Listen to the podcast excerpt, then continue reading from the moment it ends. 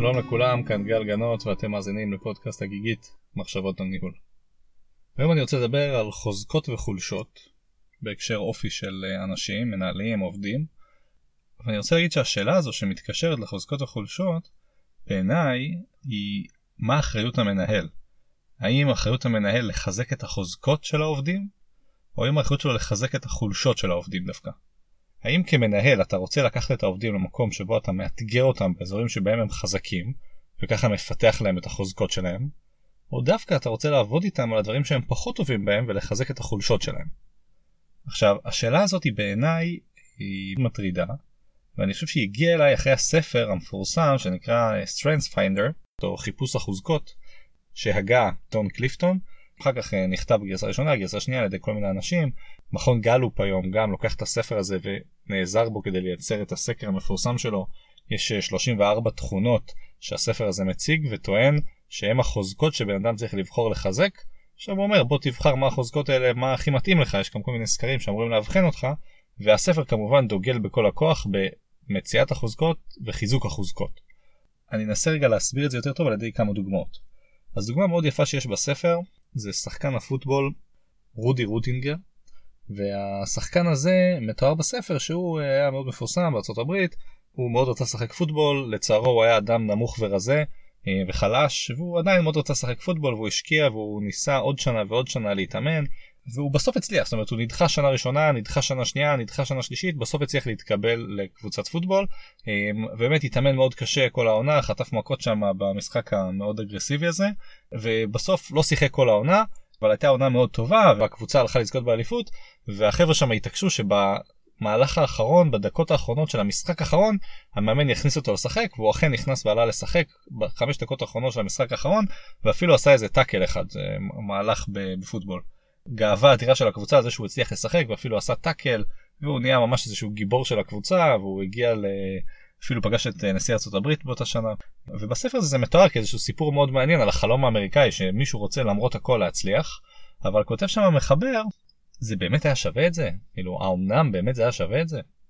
הרי הבחור השקיע לפחות איזה 10 שנים במטרה להתקבל לקבוצת פוטבול ובסוף הוא שיחק פחות מחמש דקות. אז האם הרצון הזה לחזק את החולשות שווה את זה? אה, אני יכול להגיד לכם שפגשתי את זה אישית לא מעט פעמים באמת בסיטואציות כזה של משוב וניהול עובדים לצורך העניין אני זוכר שהיה לי איזשהו עובד שלא אהב לדבר מול קהל.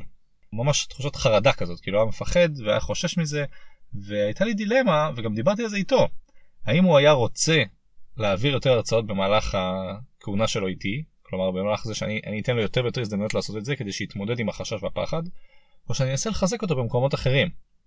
מישהו פעם דימה לי את זה האם אתה הורה ויש לך ילד והילד מאוד טוב באנגלית ופחות טוב במתמטיקה. עכשיו יש לך כסף למורה פרטי, האם תביא לו את המורה פרטי הזה לאנגלית, או האם תביא לו את המורה פרטי למתמטיקה? הרי מתמטיקה הוא צריך לשפר, הוא היום לא במצב טוב, הוא יצטרך לחזק את החולשה שלו. מאידך באנגלית הוא ממש טוב, אתה יכול להביא אותו לרמות מדהימות, לרמות מאוד מאוד גבוהות בתחום הזה. ואני חושב שזו שאלה באמת מעניינת כאן. אני יכול להגיד שבדוגמה של הבחור שהיה לו את הפחד קהל, אז באמת נתתי לו להחליט, זאת אומרת רציתי לדבר איתו ולחשוב יחד איתו.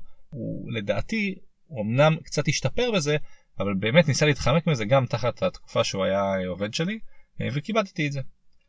עכשיו, סיפרתי קצת את הדילמה, ואני מניח שאתם מבינים את המורכבות של האם לחזק חולשות או האם לחזק חוזקות.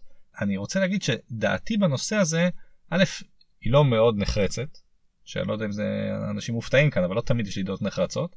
במקרה הזה אני נוטה לכיוון ההיברידיות, קשה לי למצוא פתרון שזה רק חיזוק חוזקות או רק חיזוק חולשות. אני בדרך כלל אנסה למצוא איזשהו פתרון שהוא בין לבין. אני חושב שההצלחה של חיזוק חולשה זו הצלחה מדהימה. ההנאה של לחזק חוזקות ולעשות את הדברים שאתה טוב בהם היא גם משהו שהוא אה, אינטגרלי כלומר קשה לנתק את זה ואני חושב שהתחושה הזאת שאתה עושה משהו שאתה יודע שאתה טוב בו ואתה רץ עליו היא תחושה מופלאה אה, ולכן קשה לבחור רק את זה או רק את זה. אני כן אגיד שאם דוחקים אותי לפינה אני חושב שדווקא חיזוק החולשות הוא הדבר היותר חשוב וזה בגלל שבעיניי תחושת ההגשמה הזאת היא משהו ש... חושב שהוא מאוד טוב, אני אומר את זה גם לגבי עצמי וגם בשיח שלי מול האנשים שלי. אני כן אנסה לקחת אותם לכיוון של להתגבר על הדברים שהם פחות טובים בהם, אבל זה בהנחה שגם יש דברים שהם טובים בהם והם יודעים שהם טובים בהם. כאילו אני לא רוצה שאנשים יחשבו שהכל לא טוב והם צריכים לשפר הכל. אז זהו, יש כאן דילמה לא פתורה בעיניי, ואני חושב שזה נושא סופר מעניין, על האם אנחנו כמנהלים צריכים לעזור לעובדים לחזק את החוזקות או לעזור לעובדים לחזק את החולשות.